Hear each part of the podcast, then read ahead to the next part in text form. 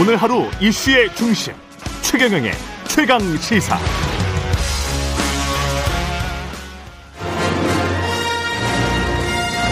정책 브레인이 최강 시사에 떴다. 여의도 정책맨.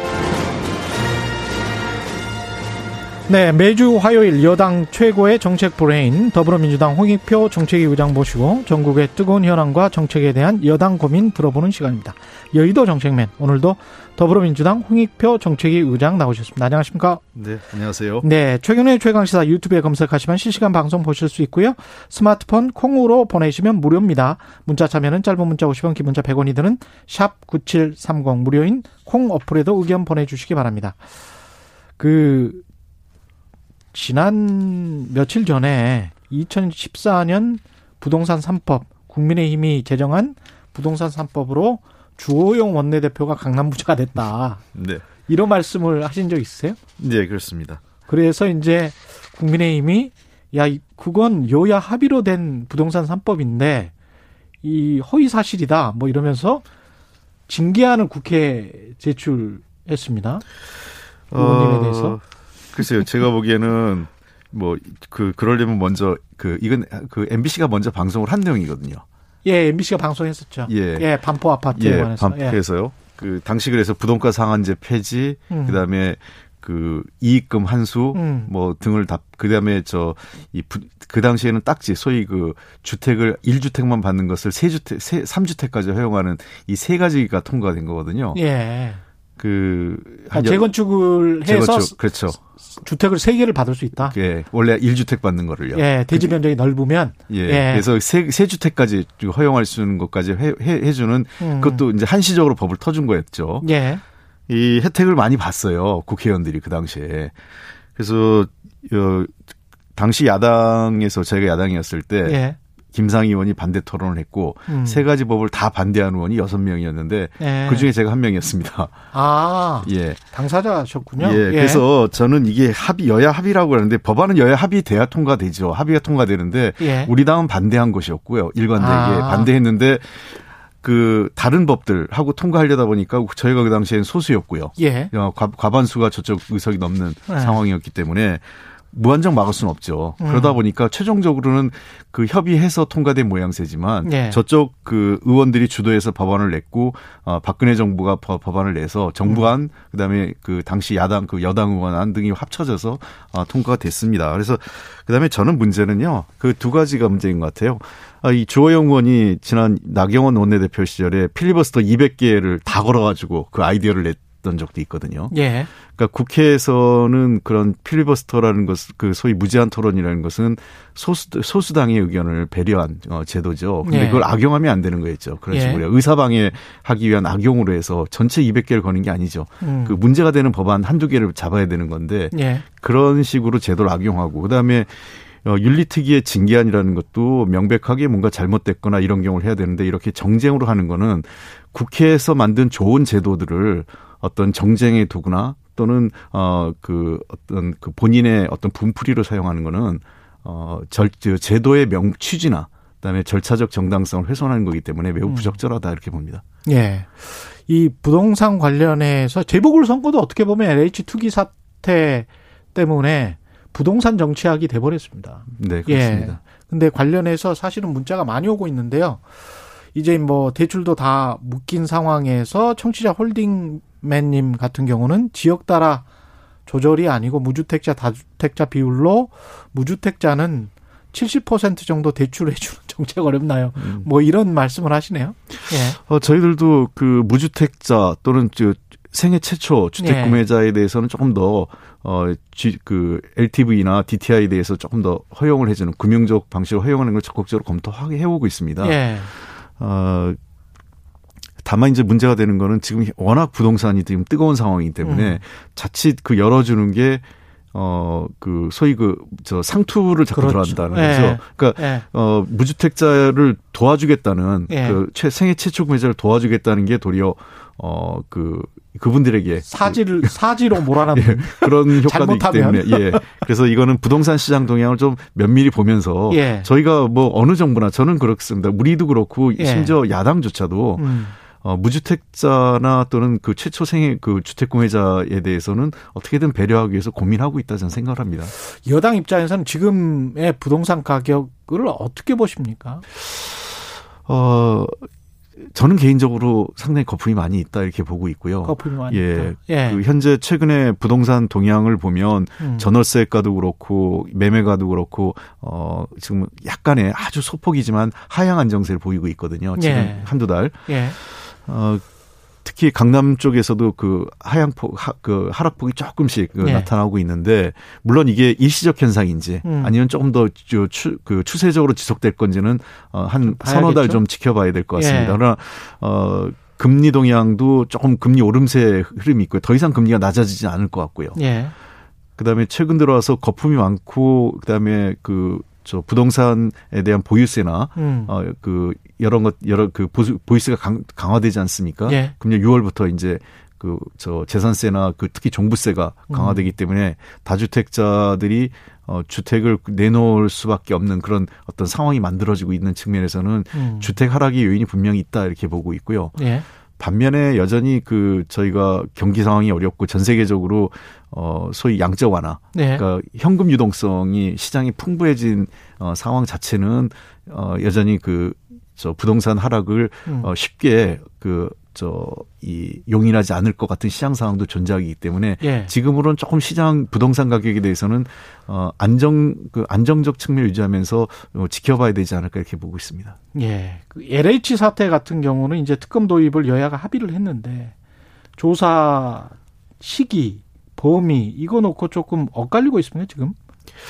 네, 뭐 아무래도 늘 특검이라는 게그 법적인 성격도 있지만 정치적 성격도 있는 거 아닙니까? 네. 역대로. 그러니까 특검의 바- 대상을 어- 그 수사 범위를 어떻게 할지, 예. 그다음에 특검을 누가 마- 누가 어떤 사람이 음. 맡을 것인지 등등을 놓고 항상 여야 국회에서 어, 특검 법안을 만들 때 힘겨루가 있는 것은 관행이었고 관례였고요. 네.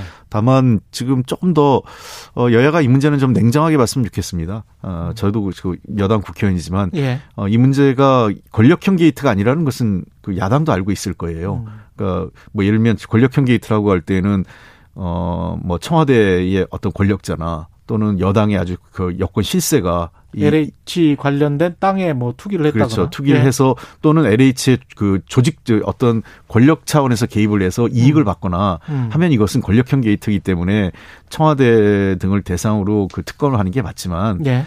그렇지 않, 않은 지금 현재까지는 이것은 어떤 그 기관에서의 있었던 어떤 그 저 비윤리적 비윤리적 행태 그다음에 네. 공직자의 기, 그 어떤 어 본분을 그 망각한 그 저 잘못된 행태라는 정도거든요. 예. 그런 것을 감안한다면 이 문제는 그 조금 더 첫째는 그 실태 파 실태 정확한 이 상황이 어떤지에 대한 주 객관적인 상황 파악 예. 그리고 그에 따른 어 그 확실한 처벌과 재발 방지책을 만드는데 주력하는 게 어 조금 더 국민을 위한 어 정치권이 해야 될 일이 아닐까 생각을 합니다. 특검을 하기는 하실 거죠. 해야 되겠죠. 예, 예. 약속을 한 거고요. 조사 시기는 여당은 지금 2013년부터 하자는 거고 야당은 청와대도 포함시키자 이 부분입니까? 맞- 현재까지는 뭐 맞붙이는 부분이? 그 아마 쟁점이 약간 그렇게 모아지고 있는 것 같은데요. 예. 어, 좀 더 살펴봐야 될 것 같습니다. 아마 음. 그 외에도 저희 드러나지 않는 것이 아마 있을 것 같아요. 협- 그래요? 협의 과정에서는. 예. 예.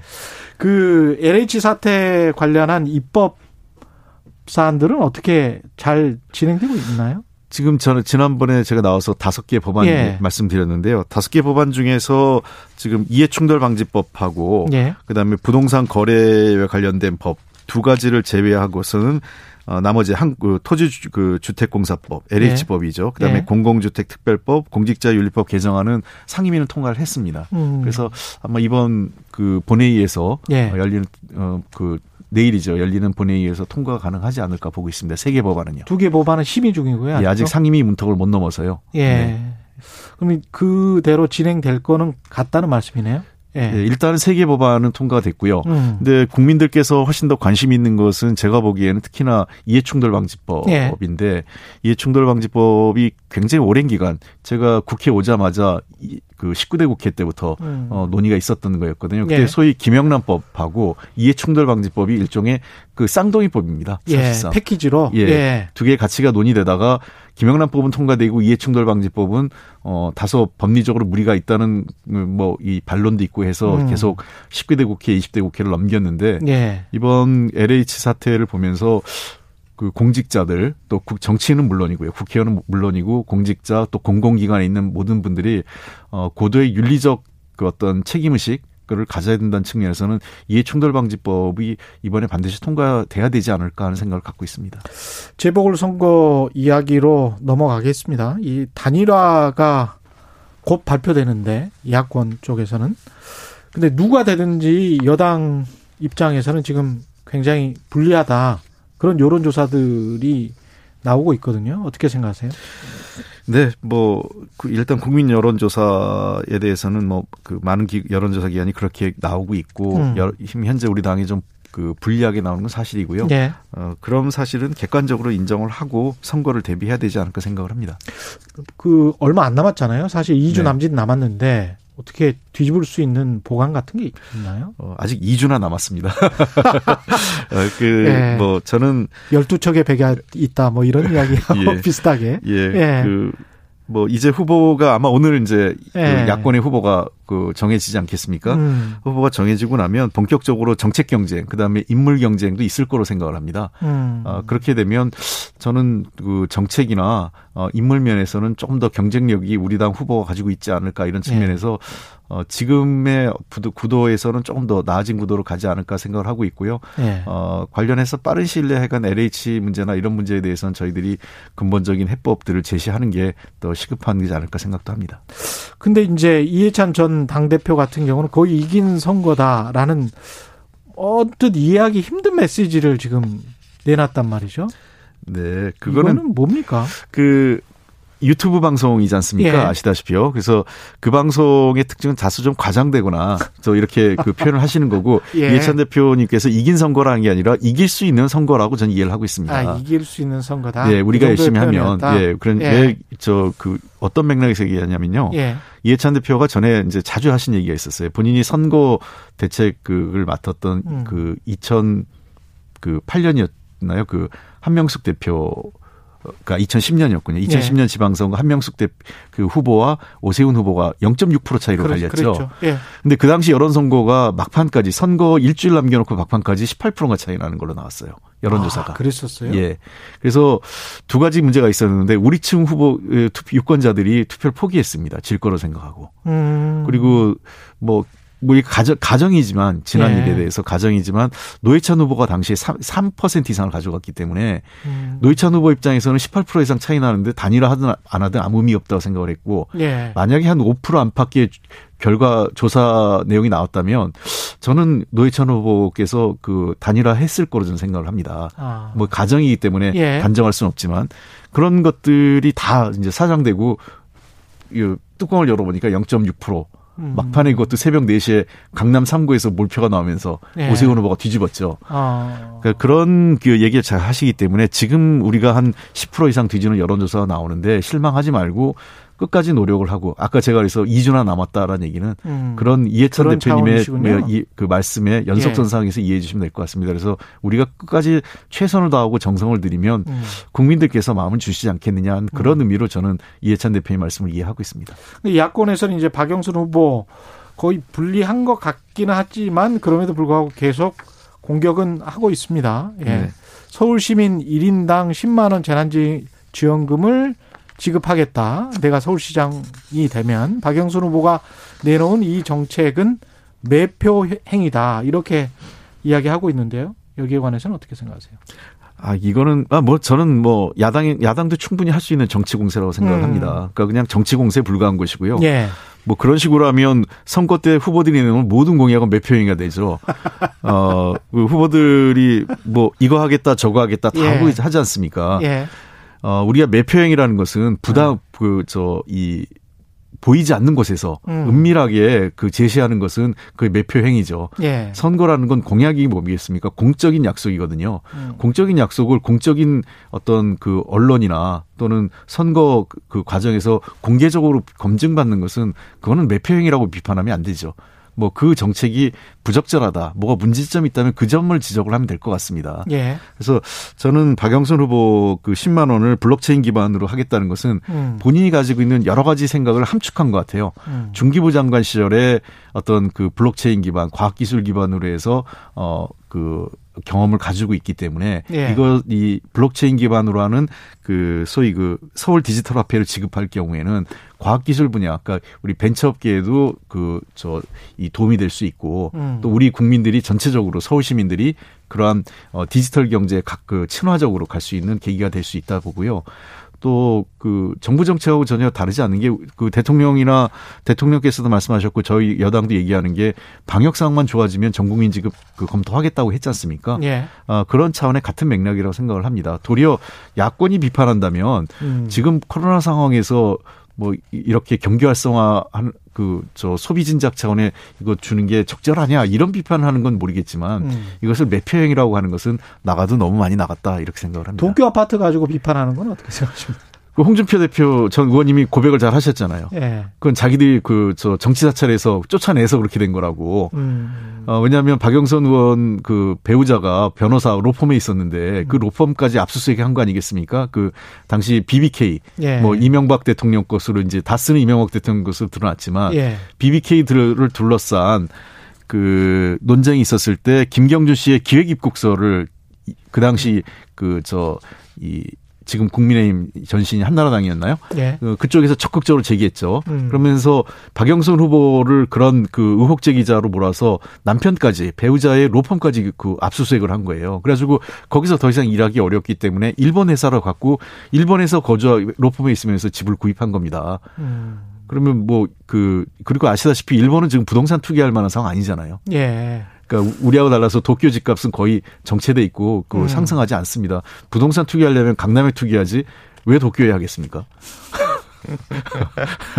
그 민주당에서는 이제 반면에 이제 오세훈 국민의힘 후보의 내곡동 땅 셀프 보상, 그다음에 박형준 부산 부산시장 후보의 LCT 이거는 LCT는 투기 의혹으로 봐야 됩니까? 특혜 분양 의혹으로 봐야 됩니까? 어 저는 그 제가 보는 핵심은 이것은 부정부패입니다. 권력형. 아 특혜 분양으로 보시는 거예요? 예. 왜냐하면 그 단순히 LCT의 특혜 분양 정도를 넘어서서요. 예. LCT 사업의 인허가 문제까지 다 포함해서 예. 어, 이것은 지역 지역의 일부 토착 비리 플러스 중앙 정치 권력까지 관련돼 있는 매우 중대한 권력형 비리로 보입니다. 왜 근거가 뭐죠? 어, 당시 LCT 갖고 굉장히 말이 많았어요. 이게 한 예. 2009년도 부터 이제 2008년도라서 본격적으로 논의가 진전되기 시작하면서 예. 이 이명박 정부 들어서 급격히 이제 사업이 추진됐는데요. 그 전만 해도 여러 가지 이 저그 이 문제가 많아서 그 인허가 자체가 안 됐습니다. 음. 근데 이명박 정부 들어서 급격하게 이 문제가 풀리면서 어, 사업이 진행이 됐고요. 예. 그다음에 두 번째 봤을 때 지금 박형준 그 후보가 자꾸 뭐 자기 집은 별거 아니다는 것처럼 얘기하는데 어그 이 LCT 건물에 보면 A동과 B동이 있어요. 예. 근데 A동이 더 전체적으로 비싸고 박형준 후보가 이 가지고 있는 두 개의 건물이 예. 좀싼 건 맞습니다. B동이죠. B동이요. 예. 네, B동이 싼 건 맞는데 음. 유일하게 B동 중에 박형준 후보가 갖고 있는 17 17층과 18층이 비싸요. A동보다. 아, 그 층만 예. 그게 이제 로얄층이고 그 건물을 지을 때 약간 좀 풍수지리 같은 것도 보는데요. 홍콩에 예. 홍콩에 보면 그런 얘기 많잖아. 용의 눈이다 뭐 이런 정도다. 아. 그 18층과 17층이 용의 눈에 해당된다고 그래 가지고 예. 그 층만 굉장히 비쌉니다. 프리미엄을 붙을 정도로요. 음. 근데 공교롭게도 그 두 개 층을 같은 날 그 저이 아들, 박? 후보의 배우자의 그 아들과 딸이 예. 동시에 아래 층을 동시에 분양을 받잖아요. 계약을 음. 하잖아요. 예. 그거는 일부러 살려고 해도 그게 어렵습니다. 어, 그래서 시행사고 뭔가 그렇습니다. 있었다. 예, 이거는 우리가 그, 그, 저, 그 본인이 그 아들이 처음에 누구하고 계약했는지 보여주면 됩니다. 음. 처음에 그 누구 어떤 분양자, 그러니까 그걸 분양받은 사람이 있을 거 아닙니까? 예. 분양사 받은 사람도 구입을 했을 거 아니겠어요? 그렇죠. 두, 예. 두 분이. 음.